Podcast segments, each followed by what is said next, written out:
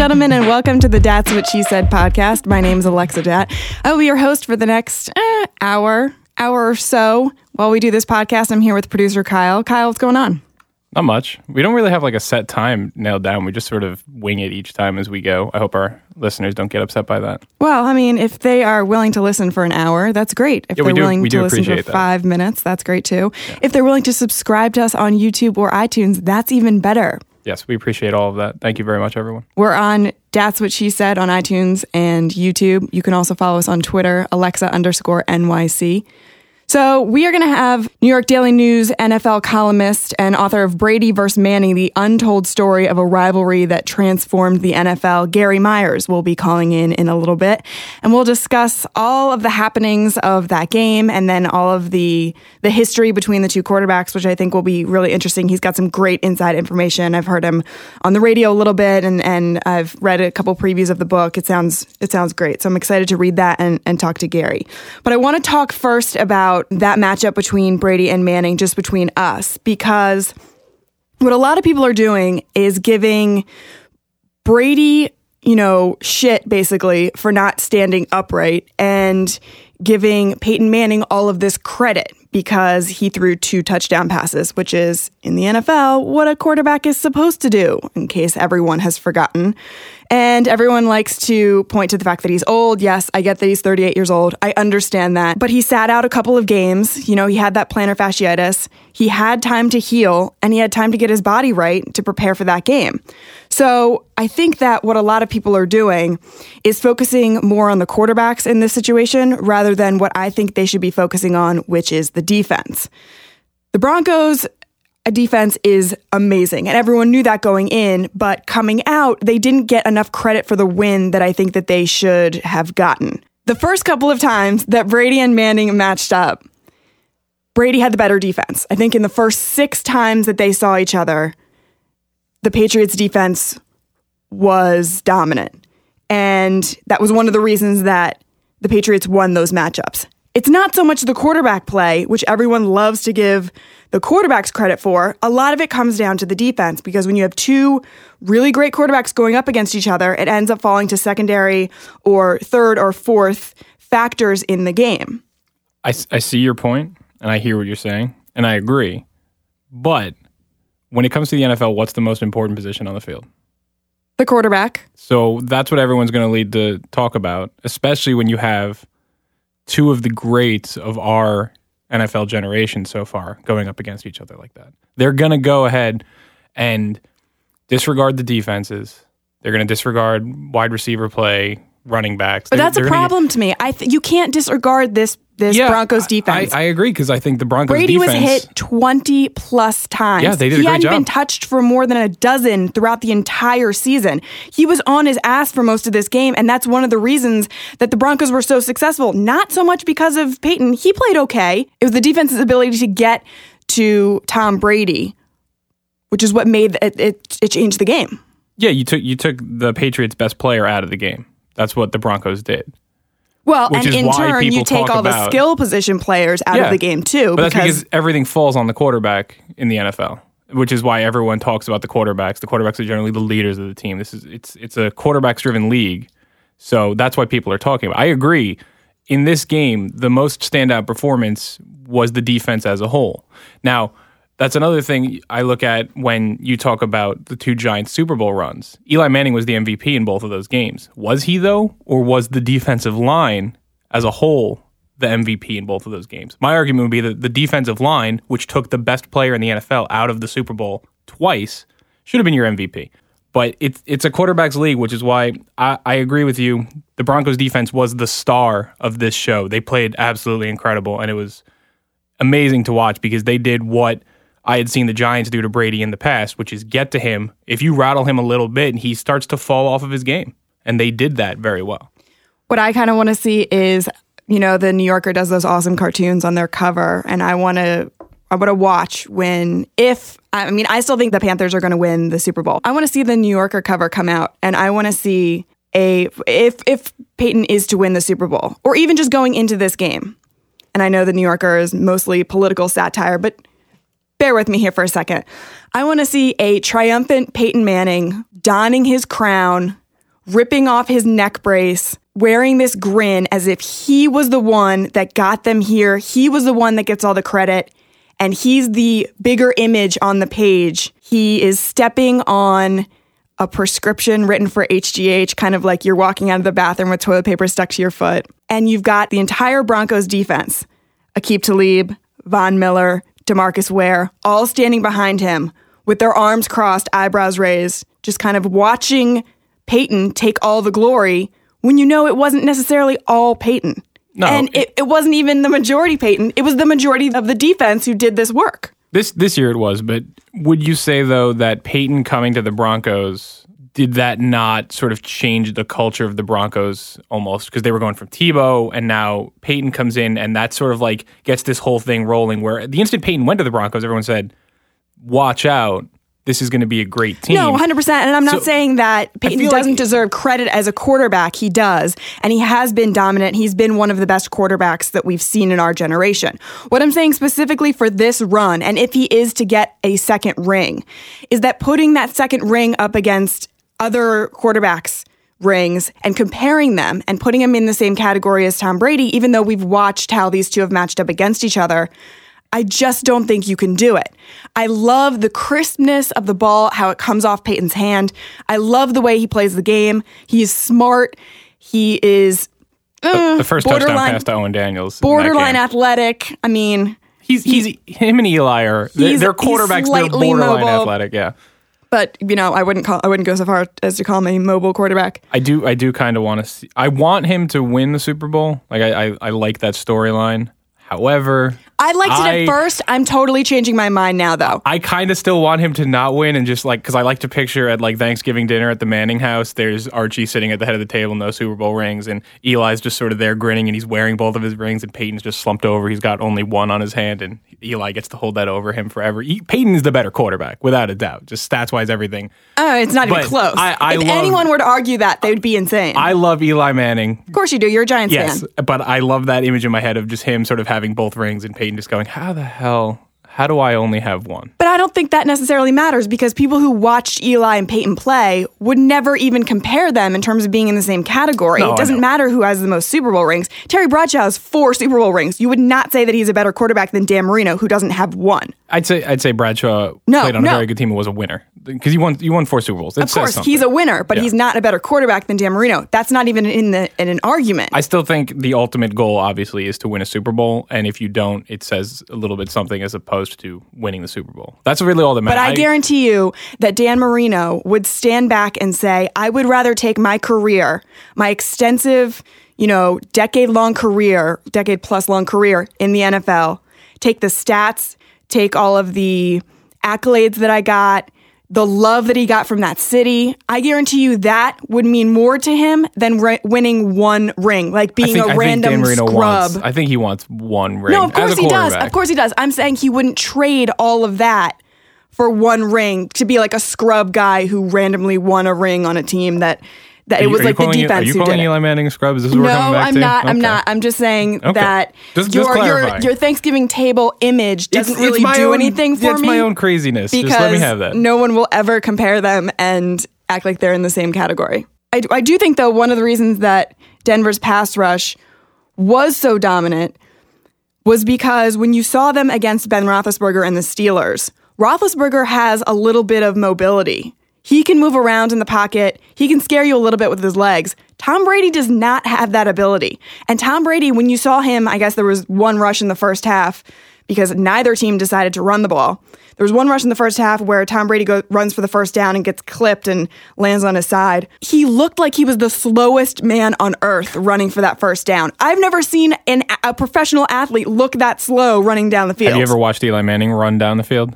I mean, to be honest, Tom Brady looks faster than Eli Manning, Yeah. Eli Eli is slow running down the field. It drives me crazy. but it but not by much. yeah. No, But the- I, the- I know you love to think that Eli is like some sort of god. He's, you he's, know he's pretty great. he's got a couple of rings, but Yeah. that's that's about as much as he's got going for him. he's got some records, some not so good, some kind of terrible. What's going to be interesting for me to see is how the Broncos match up against Cam because the Broncos defense are going to have a completely different task in Cam because Cam is, as everyone keeps calling him, a running back at the quarterback position. Which can we end that? That's not how No, you should describe he's this just- guy. He's a quarterback because the He's way a he throws, skilled quarterback. Yeah. I'm sorry. If you can run the ball as a quarterback, that's called you're a mobile quarterback. That that's called doing your job to the nth degree, to the best way that you could possibly do it.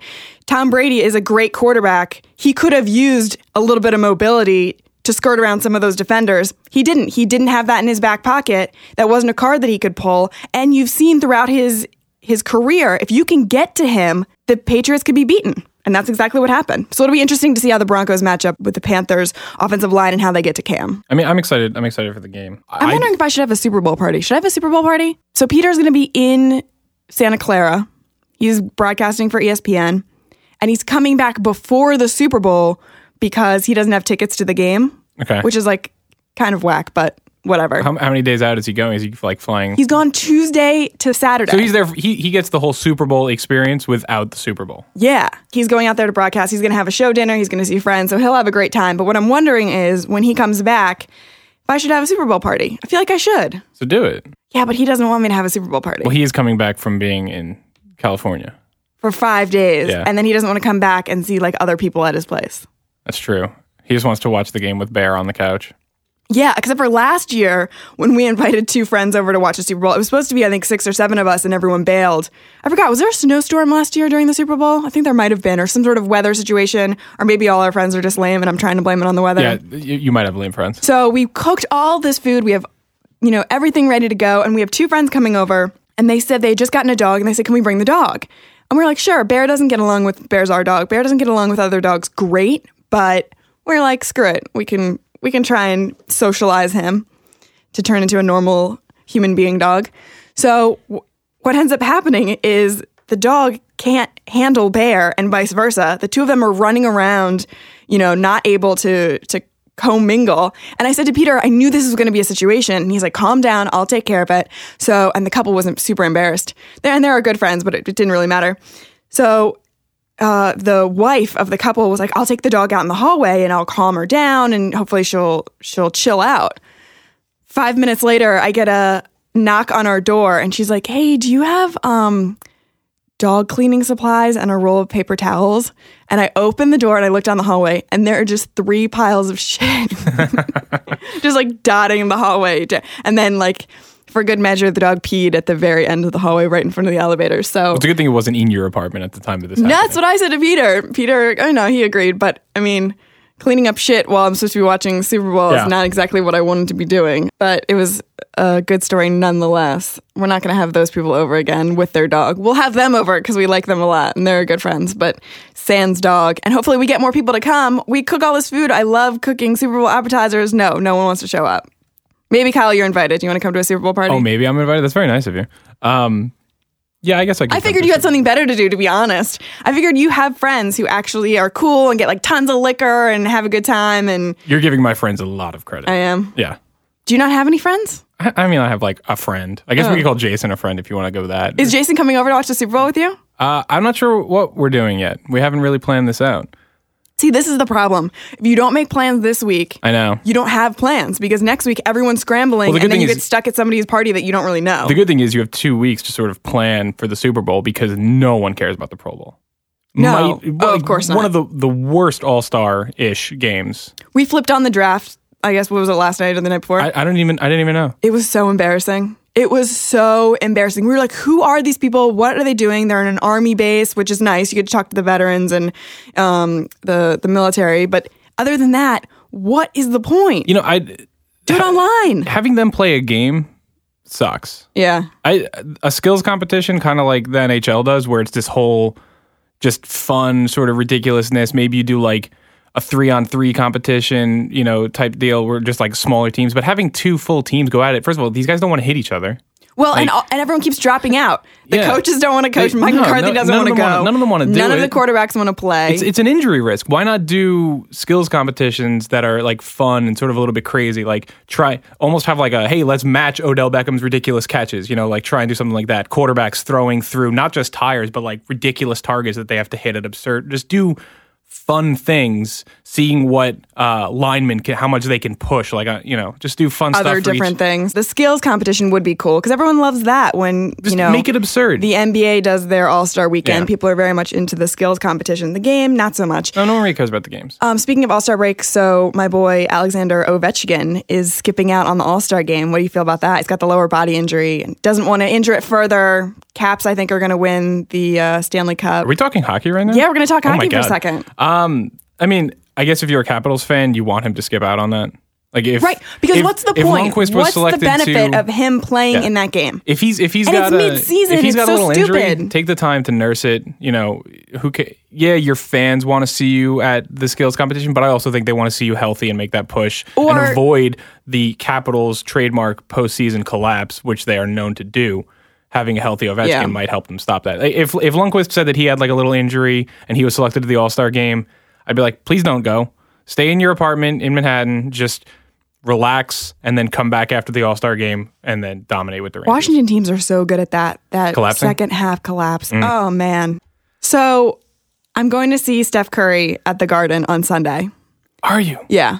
And I'm super excited and I, can't wait. I and I wanna- hope he kinda wanna go to that lights game. up the Knicks. Oh, he's gonna. of course. That that's a good Him game in the Garden He might like- he might score seventy points just sure. because. Yeah. And, you know, they're going to be embarrassed and maybe bring the Knicks down to, uh, to reality a little bit because the Knicks they've know where been they're at. No, they've been floating around. Kristaps No, Porzingis the, the fans god. the fans don't know well, where the all we need is a is a point guard. they do only need a point guard. They don't only need No, a point only guard. need- They need veteran experience, which they don't have. And I'm talking about like good veterans. I'm not talking about guys who just like are like, oh yeah, I played in the NBA for 12 years. Well, if things keep going You're not good. with Cleveland, we'll just get LeBron James. Everything's solved. It's the, I have the solutions. Just listen to me, everybody. We got this. All right, um, so let's go ahead and talk to Gary Myers. How's that sound? Sounds great. Great. Coming up next, Gary Myers.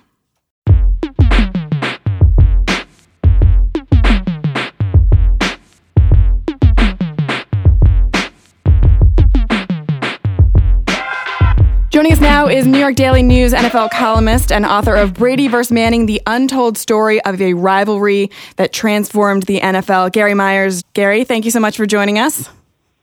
Oh, it's my pres- pleasure, Alexia. What's going on? Not much. So we have you on the phone. We would love to have had you in studio, but something happened to your ankle. What happened? What's going on? Yeah, three weeks ago, I was carrying my little puppy outside, and I missed a step that I've only gone down about a thousand times in the last 15 years. So, just a little broken ankle and torn ligament situation that's limited my mobility. Otherwise, I would have loved to have been there with you today. Oh my gosh, sorry to hear that. Well, I'm glad you could join us anyway. So I want to talk to you a little bit about your book, um, Brady Manning. Where did you get the inspiration to start writing this book in the first place?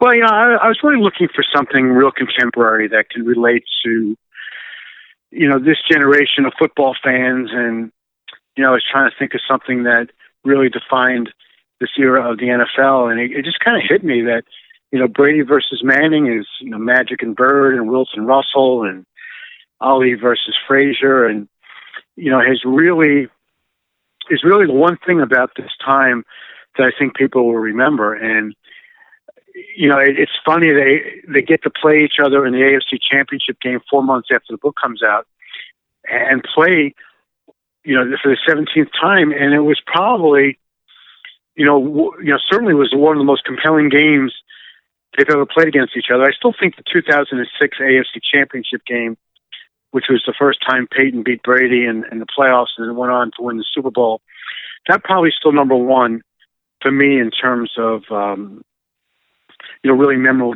memorable games between the two. But but last week's was was certainly a, a great game. Going into last week, did you see it unfolding the way it did with Tom Brady ending up on the uh, on the turf for most of the game? No, uh, that was the most that you know Brady's ever been hit in his career by far.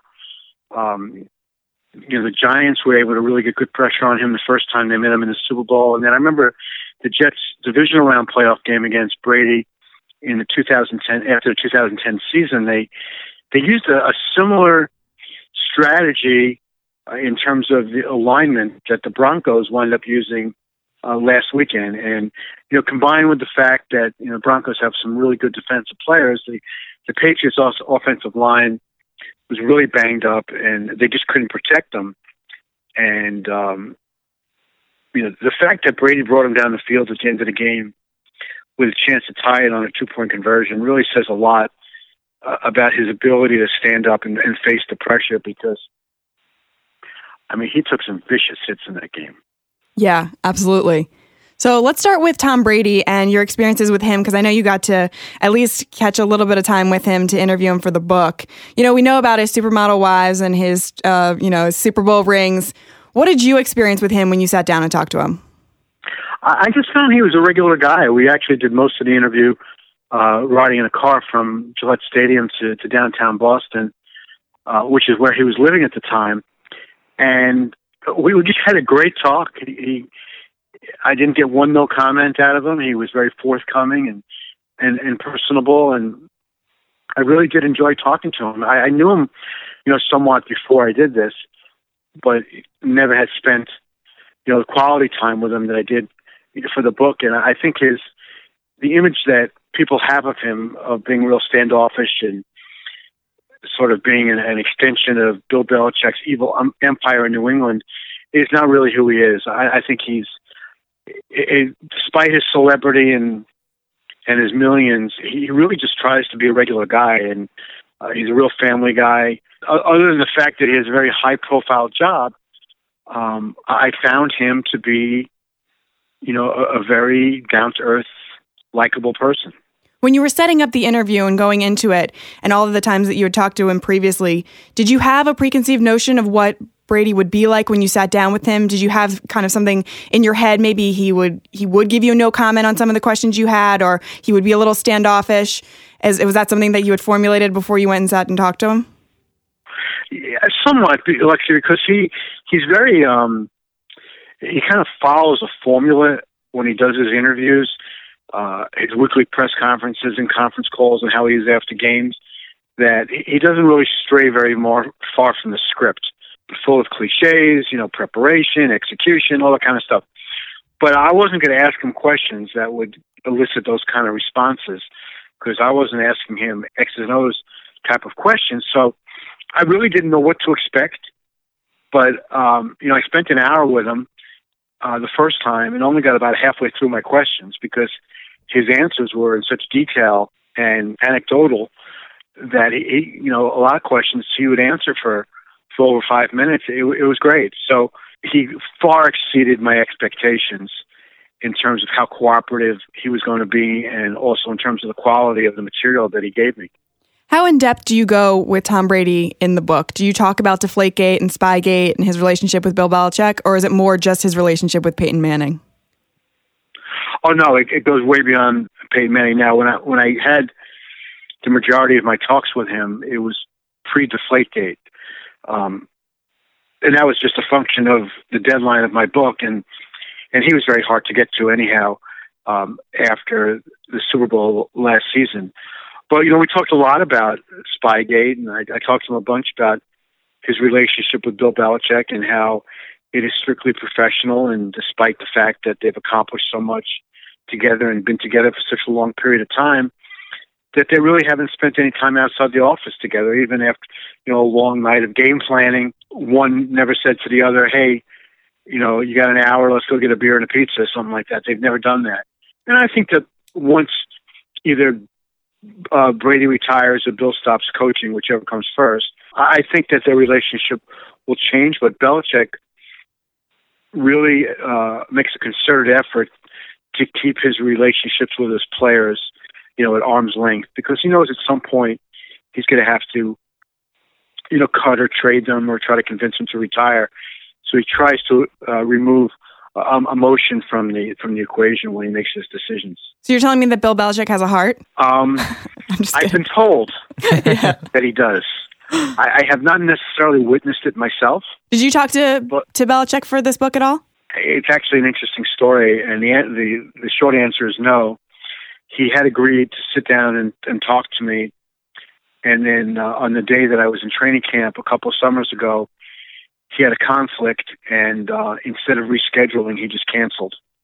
And I still don't know why uh, he was agreeable to doing it, say at 12 o'clock the day that I was there, but found no time at 5 o'clock or at 9 o'clock the next morning or a couple weeks later when the Patriots were playing the Giants in a preseason game at MetLife Stadium, you know, I offered to come to his hotel or meet with him before or after the, or after the game, and the answer back was that it wasn't doable, and he had changed his mind on cooperating. And I'm I'm not really sure why. I, he's he's just different, and um, maybe the time he agreed to talk to me, he was in the mood, and then just decided, no, I don't want to be cooperative. I, I don't know, but I was surprised, pleasantly surprised when I was told, you know, he had blocked out, you know, 15 or 20 minutes for me, and then uh, obviously disappointed when he flat out canceled and refused to cooperate with me. Well, yeah, and as an author, that must also change the direction of the book too. I mean, at least I would assume so, only because you have in your mind that you're going to talk to the guy who is essentially responsible for most of Tom Brady's success, and he's going to, you know, talk to you about the subject of your book and give you, you know, whatever Belichick is going to give you, and then all of a sudden, that's kind of the, you know, the rug is is taken out from under you. Mm-hmm. Yeah, I mean, it was disappointing. I, I worked around it the best I could. I had a lot of Belichick quotes over the years from press conferences that I was at that I was able to ask him questions, so I used some of that. But I got a lot of good stuff about Brady, um, you know, the Patriot years from from Robert Kraft and Scott Pioli and a lot of his teammates, you know, Tedy Bruschi, Matt Cassel, who was one of his favorite teammates, as his backup quarterback, Dan Koppen, who was a center for a long period of time. So, whereas I mean, I'm not going to deny the book would have been better had Belichick cooperated. It was something that was completely out of my control, and I did my best to work around it. If you ask Belichick questions about, you know, the evolution of the tight end in football, he can go on for 20 minutes. If you ask him if it's the right or left shoulder that Brady got banged up in a game, he won't tell you. Yeah, that's a good point. We've seen enough Belichick press conferences that you don't really know exactly what you're going to get out of him if you if you start getting into personal stuff, and he might just give you one word answers. But it sounds like you you know have talked to numerous amounts of people who who gave you great stuff about Brady, and I'm excited to uh, to read all about that. Let's switch over to Peyton Manning. What was your experience like sitting down with him? Well, the perception of Peyton Manning is that he's this you know, really likable, personable guy who uh, is just like a guy, your neighbor next door, or somebody you'd like to sit down and have a beer with. And he probably is that way with his with his inner circle.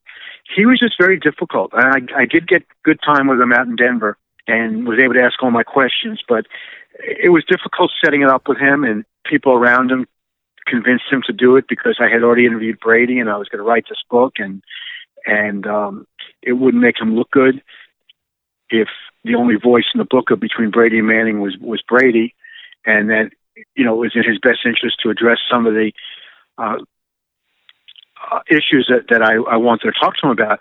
Now, I, I think there's two reasons that he wasn't as cooperative or or as um, embracing of the subject. One is that you know at the time he was, and he still is trailing, but you know by a lot in the head-to-head matchups with Brady. But now, when you look back on it, he's won the last three playoff meetings with him, uh, all in the AFC Championship game. So, although he still trails 11 to six, overall, I think the complexion of the rivalry changes somewhat because he's won all these important games in their last meetings.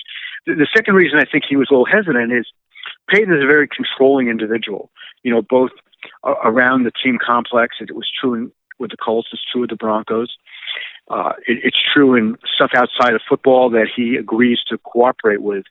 And because I was just asking him to cooperate with this and not collaborate with me on it, and he didn't have any control over the final product or, or even, you know, I, I didn't run anything by him once I interviewed him, you know, to get his clearance on. I think he was uncomfortable having a book written about him that he was not in control of. Now that I can look back on it, the book is just so much better having Brady and Manning cooperate. I can't imagine having written this without the cooperation of either player, just because there was stuff that only coming from them would be really compelling. Well, it's really interesting because Peyton Manning has such a public persona, right? He does the nationwide commercials and he seems like such a like a huggy bear, lovable type of guy. And you can almost say the opposite about Tom Brady, who comes to the podium, answers your questions, and then he's out of there. And you kind of experience the exact opposite when you got them alone and talked to them in private.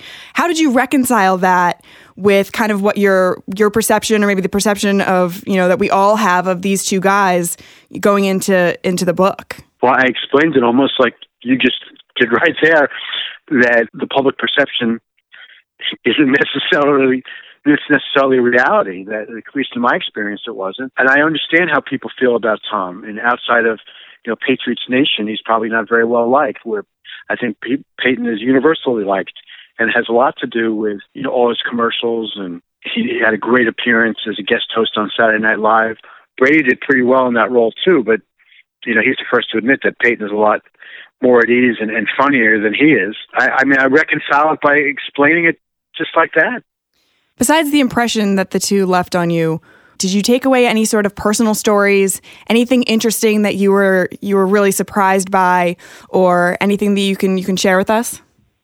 The part of their personality that really surprised me. Now I know they both had reputations as practical jokers, but I didn't realize the extent to which they let it go, were willing to take things to get even with teammates, or or just to initiate things and uh, it's probably the most fun chapter in the book is is just some of the pranks they pulled on their teammates. Any one uh, prank stand out to you? Well, there was, there was one really funny one that, about that Peyton did. It's an easy story to tell. That um, the veterans at, at Colts training camp in Anderson College um, always stayed in, in the on the basement floor of the dorm, and and first year players and other members of the organization would would stay on on the first floor. So the last night of training camp, in the middle of the night, uh, Peyton and Dallas Clark, who was his roommate and his tight end for a long period of time, went up to a bathroom on the first floor, found a 50 gallon trash can, and they start filling it up with water. And they get about halfway filled up, and, and Clark says to Manning, you know, I think that's enough. And Peyton goes, no, we got to fill the whole thing. And they go across the hall and they lean the garbage can against the door and knock on the door in the middle of the night. And the guy who opens the door, um, as Peyton and Dallas Clark are running for the stairwell to go back to their room laughing like school kids. Obviously, the guy opens the door and the water starts flowing out of there like Niagara Falls and it just fills the guy's room up. Uh, Peyton and, and Dallas Clark go back into their room, and Clark goes in there first and looks at Peyton and says, I think we made a mistake. And he goes, Why? What happened? He goes, That room was right over ours all the water is coming through the ceiling.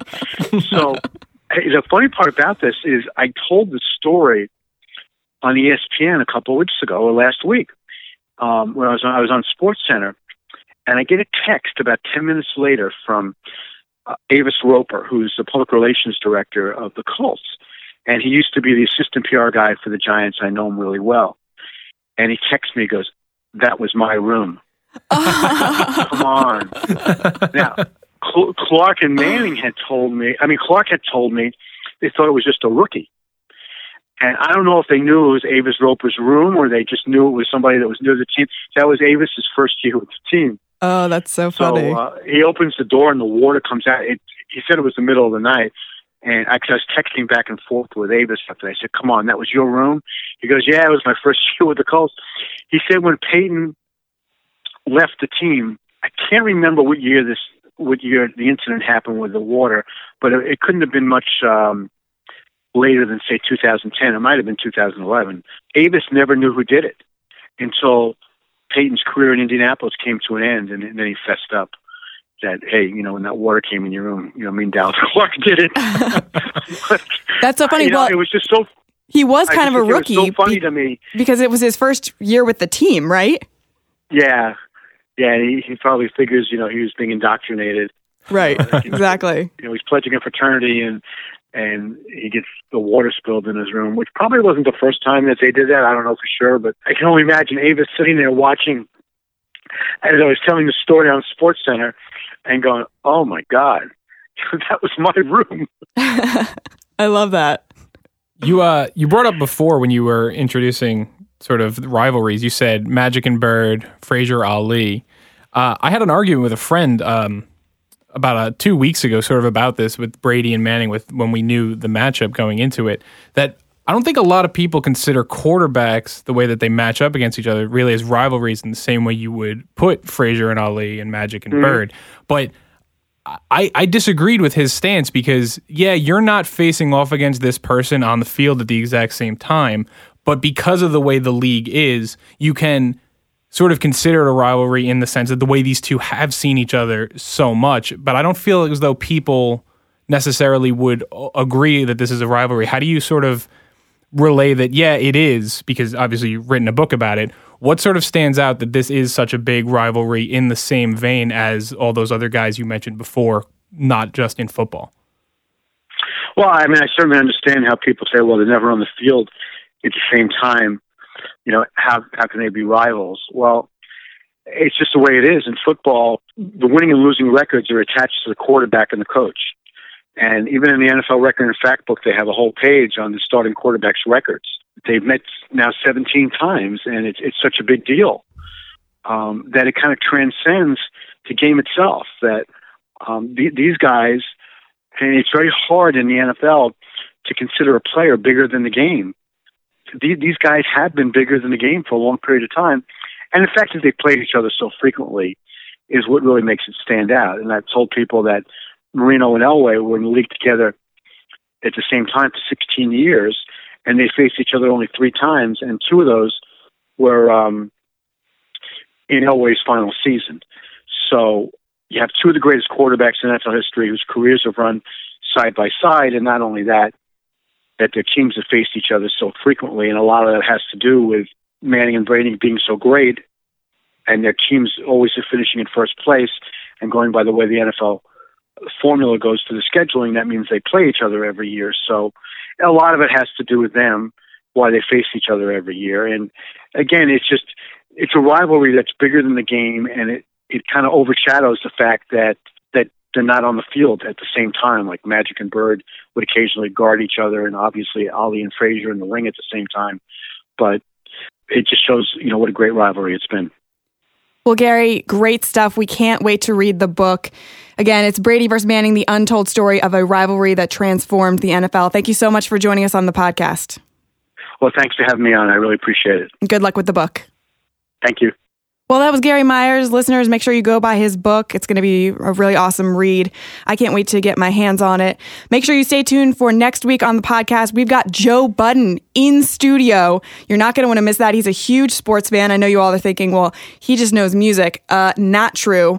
He is a sports fanatic, and I can't wait to break down the Super Bowl and some NBA with him. We'll talk a little bit about music and life, but we'll uh, we'll keep it sports as we usually do here on the That's What She Said podcast. Kyle, thank you so much. Austin, thank you so much for engineering today. You were a great help, and let's go get a snack.